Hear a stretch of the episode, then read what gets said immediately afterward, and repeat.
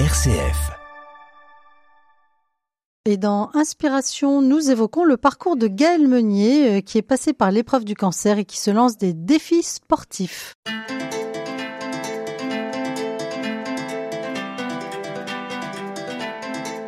Inspiration, Laetitia de Traversée. J'ai le plaisir d'accueillir dans nos studios Gaël Meunier, un jeune passionné d'aventures sportives et conférencier.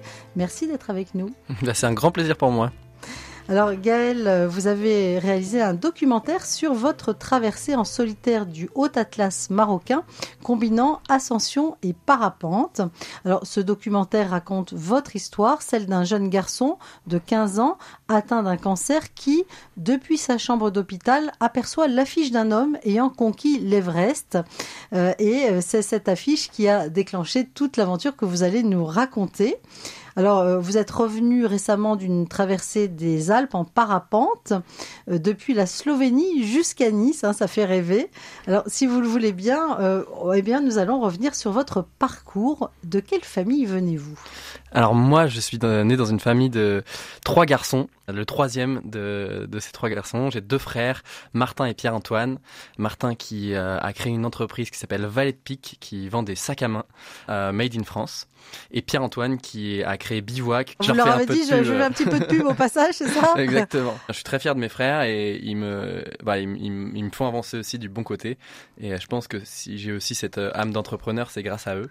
Donc euh, je les remercie aujourd'hui. Oui, que- quel était le métier de vos parents? Alors mes parents, Jean-Philippe et Brigitte. euh, Brigitte, donc ma maman, elle est orthophoniste. Enfin, elle était orthophoniste parce qu'ils sont tous les deux à la retraite depuis deux ans maintenant. Euh, et papa est travaillé à l'AED, l'aide à l'église en détresse. Il a déjà dû passer, je pense, euh, sur RCF. Ah voilà, d'accord. Donc euh, très investi auprès de ces chrétiens hein, d'églises persécutées. Exactement, persécuté dans le monde. il a fait bah, aussi des conférences pour chercher des dons et ensuite accompagner toute la, la partie sud-est de la France. Est-ce que bah, ce milieu était porteur au niveau de la foi chrétienne? Oui, bah alors moi je suis né vraiment dans ce milieu-là. Euh, j'ai eu la chance de faire du scoutisme aussi, qui m'a, je pense, que ça m'a aussi aidé dans ma foi parce qu'on était accompagnés entre jeunes et puis on, on priait ensemble en fait. Euh, ça a évolué au cours de ma vie et puis euh, c'est quelque chose qui est important pour moi aujourd'hui. J'aime bien aussi faire euh, de temps en temps des conférences sur ça parce que c'est quelque chose qui m'a qui m'a permis d'avancer dans ma vie. Et euh, là en ce moment je fais le parcours Zaché que je trouve assez impressionnant dans le sens où Rappelez-nous, oui, ce que c'est. Ouais, le parcours Zaché, l'idée c'est de partager sur la doctrine sociale de l'Église et de- d'essayer de la vivre au quotidien. Et en fait, euh, c'est quelque chose qui convient même aux personnes qui ne sont pas euh, catholiques, je trouve, pratiquants en tout cas, parce que c'est c'est tout ce qui est valeur. Et aujourd'hui, dans le monde où bah il y a pas forcément énormément de personnes qui sont, euh, enfin dans mes copains, ils sont pas tous pratiquants. Et ben j'aime beaucoup échanger avec eux sur ça parce que c'est des valeurs qui sont importantes pour moi et qui sont aussi importantes pour eux et qu'on peut appliquer au quotidien. Oui, alors vous avez été aussi chef de patrouille et routier. Euh, bah, souvent, ça euh, vient chercher l'esprit d'indépendance, d'autonomie du jeune et d'initiative. C'est quelque chose qui vous a aidé? Oui, moi j'ai j'ai beaucoup apprécié le, bah, le scoutisme pendant bah, plus de dix ans. À la fois au début quand on est jeune, euh, on, on connaît pas grand chose et puis on suit un peu tout le monde. Puis après c'est nous qui commençons à, à diriger et à gérer des équipes. avec des jeunes pas trop âgés hein, par rapport à vous finalement. Exactement. Bah, quand j'étais chef de patrouille, c'était euh, 12-17 ans. Donc euh, on a 17 ans et on est déjà euh, chargé de s'occuper pendant un camp de trois semaines de, de sa patrouille de 8, euh, 8, 8 jeunes. Donc euh, c'est quelque chose que j'ai ouais, j'ai vachement, euh, j'ai vachement apprécié. Donc on l'entend, une enfance heureuse, c'est ça, sereine? Complètement. Euh, avec deux frères, bon, qui se moquaient un peu de moi, qui, qui me tapaient, mais c'est normal, comme dans toutes les familles. euh, Le les trio. familles de, de trio. Trio de garçons, oui. Puis aujourd'hui, c'est moi qui les mets par terre, mais Ah bah c'est ça, hein, il faut bien le dire bien fort. Et donc euh, vous vous atteignez l'âge de 15 ans et là qu'est-ce qui se passe? Euh, bah, on, découvre, d'ailleurs, c'était pendant un camp scout. Euh, j'étais très fatigué, c'était un camp scout à vélo. J'étais un peu fatigué, du coup, on m'avait dit, euh, Gaël, tu viendras juste euh, après, directement au camp. Donc, je suis arrivé après tout le monde. J'ai fait les trois premiers jours et je pleurais énormément tous les jours. J'étais fatigué. Et donc, les chefs ont dit, bah, on va peut-être voir pour euh, te ramener à la maison. Je suis rentré chez moi, on a fait des analyses de sang, des analyses un peu plus poussées derrière. Et on a appris que j'avais un, un cancer, un lymphome d'Hodgkin. Euh, donc, qui m'a, qui m'est arrivé d'un coup comme ça. Et alors là, qu'est-ce que vous vous dites? Euh, bah, je me souviens du, du, du jour où on me l'a annoncé. J'étais dans la, dans la salle blanche, on va dire, de l'hôpital, avec le docteur Garnier en face de moi et mes parents, enfin maman qui était à côté de moi. Et la- le docteur m'a annoncé, bon Gaël, tu as un lymphome d'Hodgkin, un cancer. Moi, j'avais pas compris ce que ça voulait dire. Je me suis allongé sur les genoux de ma maman. Euh, j'ai vu les larmes couler sur ses yeux et, et je pense que à ce moment-là, j'étais plus triste de l'avoir pleuré que euh, d'avoir eu un cancer parce que je me rendais pas compte du tout de l'impact que c'était. Euh, et vous entendez une parole que vous interprétez différemment. Exactement. Là, c'est assez rigolo, mais c'est le docteur m'a dit c'est 100% remboursé par la sécurité sociale. Bah, en France, voilà, ça se passe comme ça. Et moi, j'ai entendu c'est 100% guérissable. Au lieu de 100% remboursable. Exactement. Pendant voilà, pendant pendant toute la période de mon traitement, je ne m'ai même pas remarqué que c'était. Enfin, ça va rester dans mon cerveau comme ça, inconsciemment. Et en fait, c'est deux ans après que je me suis dit mais Gaël, un, un cancer, tu peux forcément mourir quoi. Un cancer, ça veut dire, enfin la définition d'un cancer, c'est que tu peux mourir. Et Mais grâce à ça, vous avez eu un mental de, de gagnant Entre finalement autres, oui. Je pense qu'il y a, il y a plein d'autres choses qui m'ont aidé à avancer, mais notamment euh, ces paroles. On va revenir sur votre parcours. Alors, vous apprenez cette nouvelle, vous comprenez de travers les paroles du médecin qui vous dit euh, c'est 100% remboursable, vous entendez 100% guérissable. Alors, comment est-ce que vous allez vivre euh, cette maladie? Eh ben, euh, paradoxalement, je vais pas la vivre trop mal en fait. Je vais, je vais avoir beaucoup de soutien de la part de mes proches, de mes amis, de mes profs. Je me souviens du premier jour, où, donc c'était pendant les vacances d'été que qu'on m'a annoncé ça en juillet. Le traitement a dû commencer en septembre et euh, on, on, était allé voir euh, fin août l'école dans laquelle je venais d'arriver à Lyon, là au Lazariste, pour expliquer que j'étais malade. Il m'a expliqué, bah Gaël, tu pourras choisir deux personnes dans ta classe. Donc déjà, moi j'étais, je me sentais soutenu par l'école. Il m'avait dit quelque chose qui m'avait un peu énervé, c'est qu'ils avaient dit bon Gaël, tu sais, tu vas peut-être redoubler euh, cette année. Mais un peu, il, il, avait un peu forcé. Et moi, j'avais dit non, mais je redoublerai pas. Je l'avais pas dit à haute voix, mais dans ma tête, je m'étais dit je redoublerai pas. Et je n'ai pas redoublé d'ailleurs cette année parce que j'étais à fond et je me suis dit mais non, mais je vais y arriver. Et challenge. Challenge. Et je pense que c'est aussi grâce peut-être à, le fait qu'il m'ait dit tu vas peut-être redoubler que j'ai encore plus été boosté. Et du coup, vous vivez cette scolarité en même temps que vos traitements? Exactement. J'ai eu quatre mois de traitement. C'était beaucoup en hôpital de jour, donc c'est-à-dire que j'allais à peu près une à deux fois par semaine euh, avoir mon traitement. Et coup, notamment, je vois ce poster-là d'un jour du, du, monsieur qui avait gravi l'Everest et qui disait être passé par là, avoir été malade avant. Donc, euh, c'est un poster qui est dans votre chambre ah, Qui était non, qui était dans le couloir de l'hôpital.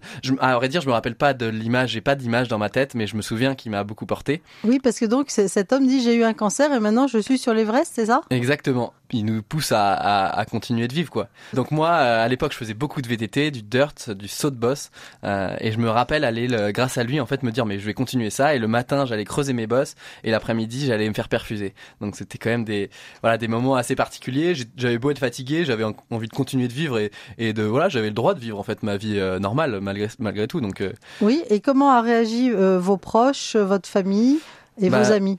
Euh, j'aime bien dire ça, c'est que je pense que mes, mes, mes proches et, et, et, surtout mes amis ont, ont, réagi de la meilleure des manières, c'est qu'ils n'ont pas changé. Euh, voilà, par rapport à, à, tout ce regard des autres que moi j'avais au quotidien, euh, forcément, on arrive dans une classe avec un bonnet, euh, on est fatigué, on est un peu blanc. Euh, bah, les gens qui me connaissent pas euh, peuvent me regarder un peu de travers. Et alors que mes potes, ils, au contraire, ils continuaient de me charrier, ils continuaient de s'amuser avec moi, on continuait de rigoler, on allait faire des, des 400 coups ensemble et on continuait de vivre comme comme si j'étais quelqu'un de normal en fait. Oui, et du coup, ça vous a aidé euh, à rester vous-même finalement. Exactement. Pas être dans bah, la peau juste du malade, mais de Gaël. Ouais, pas avoir un, un peu un, un, jugement sur ma personne, mais plus être euh, voilà, être laissé comme euh, comme j'étais, qui j'étais quoi. Est-ce que la prière, la foi, vous a aidé? Dans ces moments-là bah, on priait beaucoup euh, avec ma famille, surtout dans les moments difficiles, c'était assez rigolo. Alors qu'aujourd'hui, c'est un peu le contraire pour moi. C'est-à-dire que quand je pars en voyage, bah, je suis hyper euh, gratifiant de, de, tout ce qui se passe et de voilà des, beaux moments que je vis parce que je fais des aventures sportives. Donc c'est quelque chose de hyper passionnant pour moi et je, remercie le Seigneur pour ça. Alors qu'à l'époque c'était plus demander de l'aide pour euh, nous aider dans les difficultés les moments bah, j'ai passé 15 jours à l'hôpital à, un, moment donné parce que j'avais eu un, une, infection. Bah là c'est des moments où bah j'allais vomir j'allais euh, j'étais crevé et j'avais besoin de, pouvoir prier pour euh, pour me motiver à continuer quoi. Et donc eh bien vous preniez des moments de prière comme ça spontanés en famille avec vos parents? Avec vos amis? Exactement. Je pense à la maison, à l'hôpital? Euh, à la maison à l'hôpital. C'était aussi de base dans notre quotidien, euh, en famille, on, on, aime bien prier. Euh, enfin, mes parents aiment bien prier avec nous, euh, qui a pas toujours été facile pour nous en tant qu'enfants. On a envie de voilà choisir un peu ce qu'on veut, donc on n'a pas envie de toujours prier tout le temps quand on nous le demande. Encore aujourd'hui, quand papa il dit on fait le ben, bah là on se dit ouais c'est bon. Hein, le ben, le bénédicité, donc c'est la petite prière qu'on hein, qu'on récite avant de se mettre à table, par exemple. Exactement pour bénir le repas. Et du coup, on se marre encore aujourd'hui à, à, se moquer un peu de ça et, et de, le faire à notre manière un peu rapidement.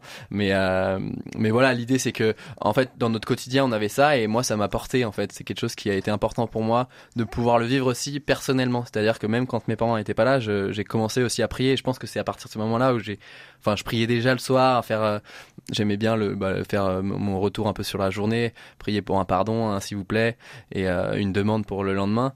Et, là, bah, je, je, le faisais encore plus pour moi. Je disais, bah, Seigneur, aide-moi à avancer et à, à garder la patate, quoi. Et prier euh, Jésus, Dieu, l'Esprit Saint?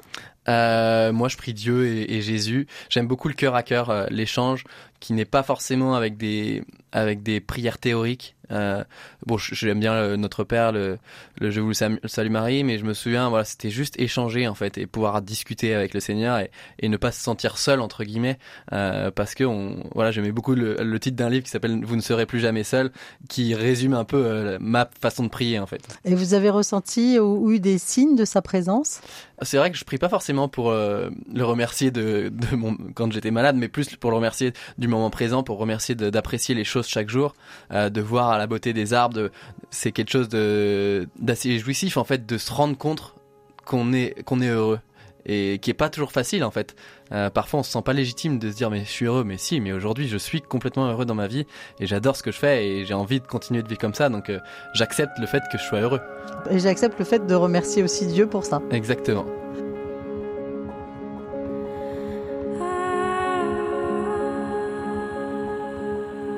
Inspiration redonner du souffle à sa vie. Nous relisons votre itinéraire, Gaël Meunier, vous qui avez euh, traversé l'épreuve du cancer à l'âge de 15 ans et qui vous êtes lancé un défi sportif, lequel au départ?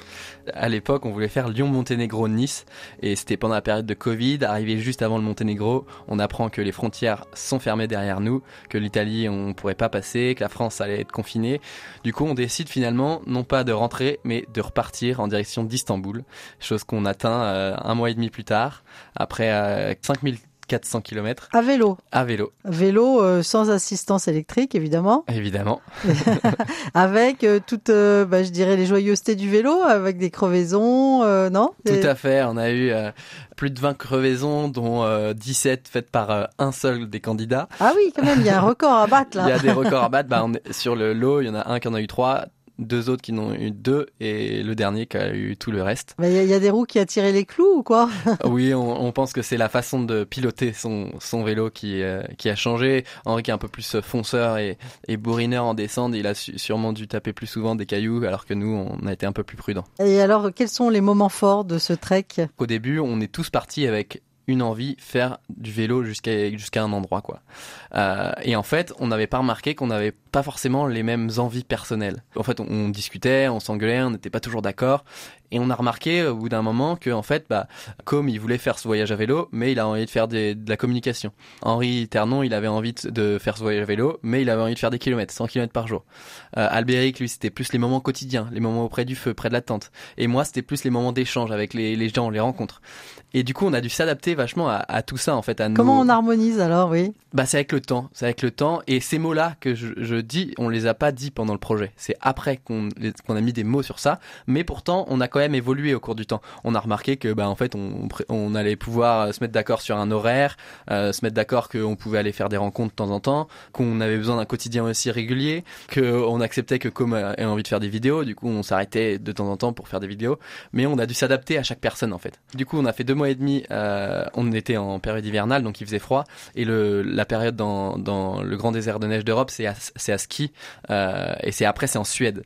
Mais euh, donc la première partie là vélo vélo, on était en, période hivernale, on a fini en, on est rentré le 17 décembre depuis euh, depuis la Turquie, donc euh, on a eu toute la Bulgarie. On, disait qu'on n'a même pas vu la Bulgarie parce qu'on était sous les nuages tous les jours. le matin, on se réveillait, les bouteilles étaient gelées, il y avait du givre sur les sur les pédales et sur le, enfin sur les, les cadres des vélos.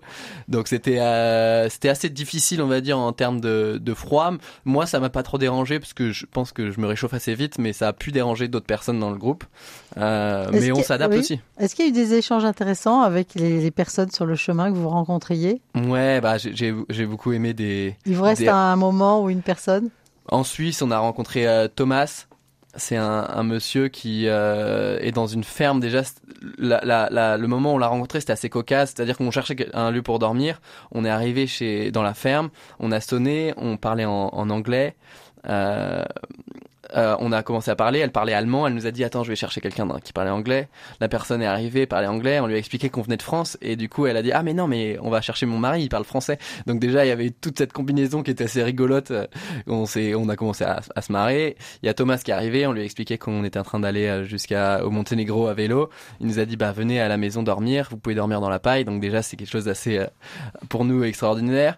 Au début on s'attendait pas forcément à ce qu'il nous accueille, c'était un, fermier un peu bourru et du coup on s'est dit ok trop cool. Et euh, on a commencé à s'installer, on lui a demandé si on pouvait laver nos vélos, il a accepté, il y avait les vaches qui étaient à côté. Et puis ensuite, il nous a dit, bah, si vous voulez, vous pouvez même venir manger euh, une patate chaude. Donc nous, on s'attendait à un petit repas assez simple avec euh, du, des patates et du beurre, quoi. Finalement, on arrive dans la cuisine, il y avait des patates, du beurre, mais il y avait aussi du fromage, de la viande, du vin, du, des bières faites maison. Donc on a, on a bien profité de cette soirée et c'était un moment assez jovial. Oui, avec bah, toujours ceux qui ont le moins qui partagent le plus. Exactement, toujours. Mais ça, c'est dans toute situation. dans tous mes voyages, c'est un beau résumé. C'est que bah, les, les moments où on a le plus d'accueil et le plus de... En fait, c'est parce que c'est simple aussi, une accueil simple et jovial. Ils n'ont pas changé leur quotidien, je pense, mais ils étaient à fond, quoi. Et nous, c'était incroyable pour nous. Alors, vous n'êtes pas arrêté là, hein, puisqu'il y a eu effectivement les 20 jours dans le plus grand désert de neige d'Europe, le Sarek de la survie et un trek entre la Macédoine du Nord, l'Albanie et la Grèce. Alors, on va parler hein, de la fameuse traversée du Haut Atlas marocain à cheval et en solitaire. Alors là, vous êtes pris pour Luc et Luc, mais version euh, Haut Atlas, c'est ça? Exactement. Donc la première, euh, les cinq premiers challenges, là, on les a fait pendant un an avec des copains. Et pendant ces périodes-là, en fait, bah, pendant le Sarek, les 20 jours euh, d'autonomie, je me suis dit, mais pourquoi pas essayer de vivre de mes aventures? Et donc, au retour de cette expédition, j'ai téléphoné à des personnes qui vivaient de leurs aventures pour savoir comment ils faisaient. Euh, il y avait plusieurs façons de faire. Il y avait ceux qui faisaient des conférences, ceux qui faisaient des livres, ceux qui faisaient des films, ceux qui bossaient en tant qu'ingénieur ou en tant que bah, leur métier et qui prenaient du sans solde. Et donc moi j'ai décidé de partir faire un, un, documentaire. Voilà, et on va revenir sur euh, cette aventure à cheval en solitaire dans le Haut Atlas.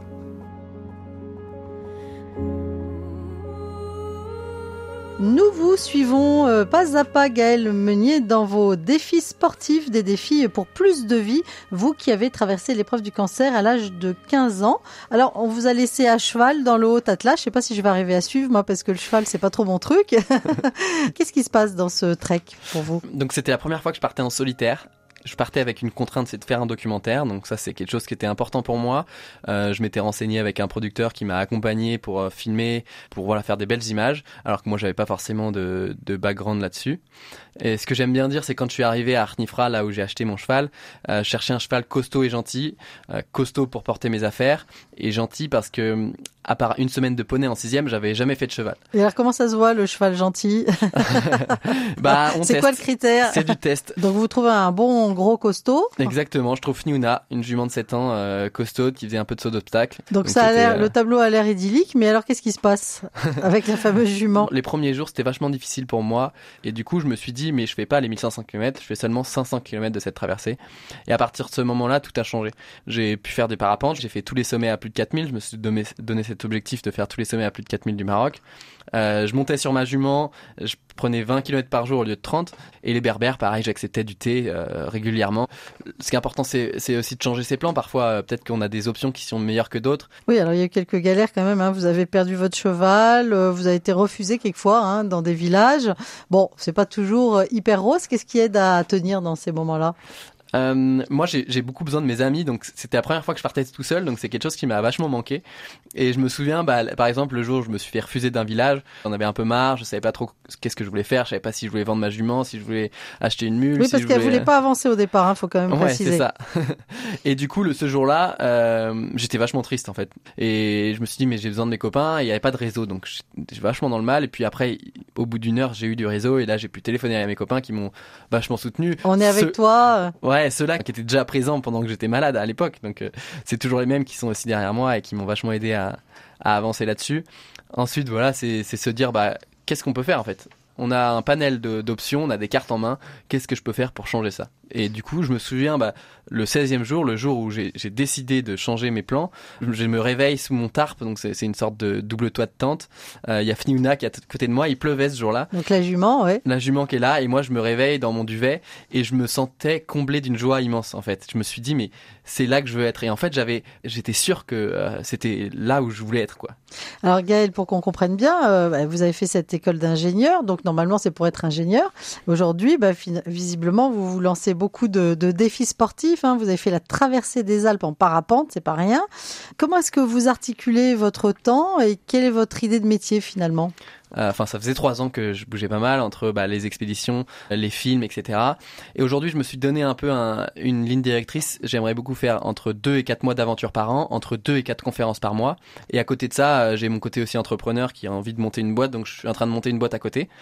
Et l'idée, c'est de continuer là-dedans. Donc, c'est-à-dire que j'aime beaucoup partager. Donc, c'est faire des documentaires, mais aussi euh, venir intervenir en conférence, apporter mes messages, apporter mes valeurs, à la fois en conférence, mais aussi en atelier, en team building, en séminaire. Euh, l'idée, voilà, c'est de partager. Moi, j'ai trois thèmes c'est l'audace, la résilience et l'optimisme. Enfin, c'est- même dans mon caractère et, et j'aime beaucoup partager autour de ces valeurs-là. Euh, ensuite, dans mes documentaires, voilà, j'ai toujours des choses un peu euh, différentes et euh, des messages à passer au travers de ça. Dix ans après euh, votre traversée du cancer, à l'âge de 15 ans, Gaël, quelle idée vous est venue? En fait, c'était pendant le, le projet, donc la traversée du Haut-Atlas marocain. Quand je suis parti là-bas, je me suis dit que j'allais faire un film, un documentaire. Et je me suis dit, mais ça serait peut-être beau de parler de mon cancer. Ça fait dix ans que je suis remis. Souvent, on dit qu'on est remis d'un cancer au bout de dix ans. Et euh, à partir de ce moment-là, en fait, je me suis dit, mais, mais oui, en fait, c'est quelque chose que moi, j'ai pas parlé pendant dix ans. Euh, Mes copains à l'ICAM ne connaissent même pas cette histoire, en fait. L'ont connu que récemment parce que j'en ai parlé en, en- avec ce film-là. Et du coup, à, à la fin de, de cette expédition, euh, je suis allé à mon tour poser mon poster euh, dans l'hôpital. Le fameux poster donc que vous aviez vu euh, quand vous traversiez À cette épreuve. Exactement. À l'image de oui. cette personne qui avait gravi l'Everest et qui avait mis son poster, j'ai fait la même chose. Je sais pas du tout à quoi il ressemblait. Moi, je sais euh, comment ressemble le mien. C'est-à-dire que j'ai mis un texte avec un message d'espoir, de dire qu'il faut croire en ses rêves. Euh, je leur explique que moi, j'étais là aussi. Euh, je leur raconte un peu mon histoire personnelle. Je leur dis que je suis allé à mon tour faire la traversée du Haut-Atlas marocain avec quelques photos. Et puis, euh, j'ai mis mon, mon contact pour qu'ils puissent me, con- me contacter aussi s'ils ont besoin dans l'hôpital où moi j'étais traité. Et ce qui est assez beau, c'est que le jour où j'ai posé le poster, euh, donc dix ans après, j'ai retrouvé l'infirmière euh, qui était encore là, euh, Amélie. Je te redis bonjour. Puis elle m'a reconnu tout de suite. euh, mon sourire, en fait, c'est ça qui a qui a aidé aussi, mais c'est rigolo. le sourire le meilleur des passeports. exactement, Et on peut préciser que c'était à l'hôpital Léon Bérard à Lyon. exactement. À l'IHOP, exactement. C'est le c'est le traitement des, des enfants. Alors vos trois mots-clés, ce sont l'audace, la résilience et l'optimisme. C'est ce que vous essayez de, de faire passer dans vos conférences. Exactement, c'est c'est des, des valeurs qui sont euh, à la fois ancrées en moi et que j'ai développées au cours de, de mes expéditions, mais aussi au cours de mon histoire en fait, peut-être avec le cancer aussi qui m'a apporté ces choses-là et que j'ai envie de partager au, au plus grand nombre parce que je pense que oser ça nous fait grandir et, et nous rend heureux donc euh, profondément et que si on arrive à sortir légèrement de son cercle euh, d'intimité et de, de protection euh, régulièrement, bah on sera encore plus euh, à même d'être euh, dans nous-mêmes et dans nos valeurs. La résilience, qu'est-ce que vous mettez derrière? Voilà, la résilience, c'est euh, réussir à, à passer au-delà des, des choses difficiles euh, et continuer d'avancer. Euh, c'est, continuer de rêver malgré les, les difficultés qu'on a. Quand je vais rencontrer des, des détenus en, en prison, je- à la fois on parle de liberté, mais j'aime bien aussi parler de ce que moi j'ai vécu. Le fait en fait de d'oser croire en ses rêves, d'oser croire que c'est possible de s'en sortir. Et ça, c'est un message qui qui peut être partagé au plus grand nombre dans le sens où je pense qu'on peut tous avoir des problèmes dans nos vies, euh, des problèmes familiaux, ça peut être des maladies comme moi j'ai pu avoir, mais l'idée c'est de continuer de, de, rêver et de se dire que c'est possible de s'en sortir. Et quelle est la réaction des, des personnes euh, qui sont donc en prison que vous allez rencontrer? En fait, c'est des humains comme nous. Euh, c'est ça que moi qui m'a plus frappé en fait. C'est souvent les personnes qui sont là-bas ont envie de s'en sortir. Et moi, je viens aussi euh, essayer de chercher ce petit déclic.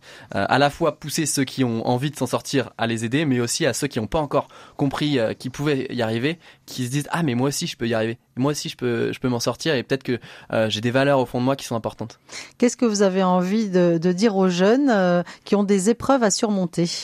Bah, croyez en vos rêves, croyez que c'est possible de, de, vous en sortir parce que c'est c'est la vie, la vie c'est trop important pour euh, pour la laisser passer, on va dire on a chacun des, choses au fond de nous qu'on n'arrive pas forcément, des peurs, des, choses qu'on n'arrive pas forcément à passer. Si on prend un peu de temps, qu'on réfléchit à, qui on est, à qu'est-ce qu'on veut faire, quelles sont les contraintes qu'on a, euh, est-ce qu'on peut pas passer par d'autres euh, solutions? C'est aussi le, brainstorming, la réflexion. Moi, j'aime beaucoup faire ça. C'est d'être créatif et d'essayer de trouver d'autres options. En fait, quand on on n'a jamais une seule réponse, il y a toujours plein de réponses qu'on peut qu'on peut trouver et du coup d'essayer de s'orienter à chaque fois vers d'autres possibilités qui pourraient nous convenir. Oui, ça veut dire que vous êtes un homme d'action, mais vous vous donnez du temps de relecture régulier? Complètement, ouais.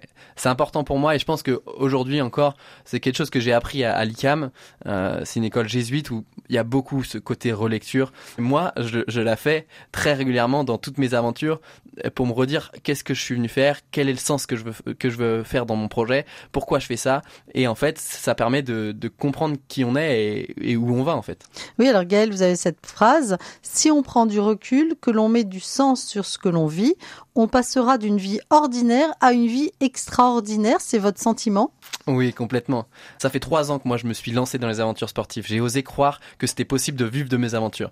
Aujourd'hui, ça fait cinq mois que je me paye. Ça fait cinq mois que je que j'arrive à vivre vraiment de ça. Mais ça fait trois ans que je, je le vis déjà. Et aujourd'hui, en partageant, hein, c'est ça, en, les partageant, par des conférences, par des films, par des films, par des conférences, par des ateliers, euh, en école, en, en école d'ingénieur au début, en EHPAD aussi, en lycée, et puis aujourd'hui maintenant c'est en entreprise que je viens apporter ces messages. Donc c'est quelque chose qui a en fait, le, fait d'avoir passé le pas et d'avoir osé croire que je pouvais vivre de ça, ça m'a rendu complètement heureux. Et aujourd'hui, je suis hyper content, heureux et fier de, de, faire ce que je fais. Oui, alors on pourrait dire euh, ingénieur, art et bonheur, c'est ça? Un peu, oui, c'est vrai. C'est vrai que le côté ingénieur, on me dit, mais Gaël, euh, qu'est-ce que c'est que, enfin, comment est-ce que tu vois ton métier d'ingénieur? Mais c'est de la gestion de projet, de gérer tout ça. Finalement, qu'est-ce que vous avez appris de plus précieux de la vie? En passant par cette épreuve aussi euh, du cancer à l'âge de 15 ans euh, bah c'est vrai que je, pense que c'est pas forcément le cancer qui a fait que aujourd'hui je vais je fais des aventures. Le cancer ça m'a aidé à être optimiste, à, continuer de croire que je pouvais vivre, euh, à continuer de faire du sport à l'époque, à faire du euh, vélo, du, du, VTT alors que j'allais me faire traiter à enfin trois heures après. Euh, aujourd'hui si je fais des aventures sportives c'est parce que euh, j'aime ça, parce que j'ai découvert ça aussi après mon école d'ingénieur, parce que j'en ai fait avec mes copains et que je me suis dit mais c'est possible de, de le faire à mon tour. Euh, mais le cancer ouais je pense qu'il m'a vachement aidé à gagner en maturité, à gagner, à avoir un, un œil nouveau sur la vie en fait. Le fait que bah voilà, c'est important de vivre à fond parce qu'on n'a pas forcément euh, euh, une vie qui va être très longue toujours. Donc que la vie est un cadeau précieux, c'est ça? Exactement. À ouvrir chaque jour? Tous les jours, c'est un, un, nouveau jour et il faut le vivre à fond. Ah, c'est ça, comme un beau cadeau, si on laisse fermer, c'est dommage. Exactement. Bien, grand merci euh, Gaël Meunier d'être venu ben, nous parler de votre itinéraire. On a l'impression que vous avez déjà vécu mille vies alors que vous avez quel âge? J'ai 26 ans. Eh bien, on pourra peut-être euh, découvrir un peu plus vos aventures euh, en consultant votre site. Donc si vous voulez me contacter pour me faire intervenir, que ce soit en école ou en entreprise, vous pouvez me contacter sur gaël.gaëlmeunier.fr. Et Meunier, ça s'écrit comme un meunier. Exactement, M-E-U-N-I-E-R. Merci Gaël et eh bien continuez hein, dans l'audace, la résilience et l'optimisme. Merci beaucoup. Avec plaisir.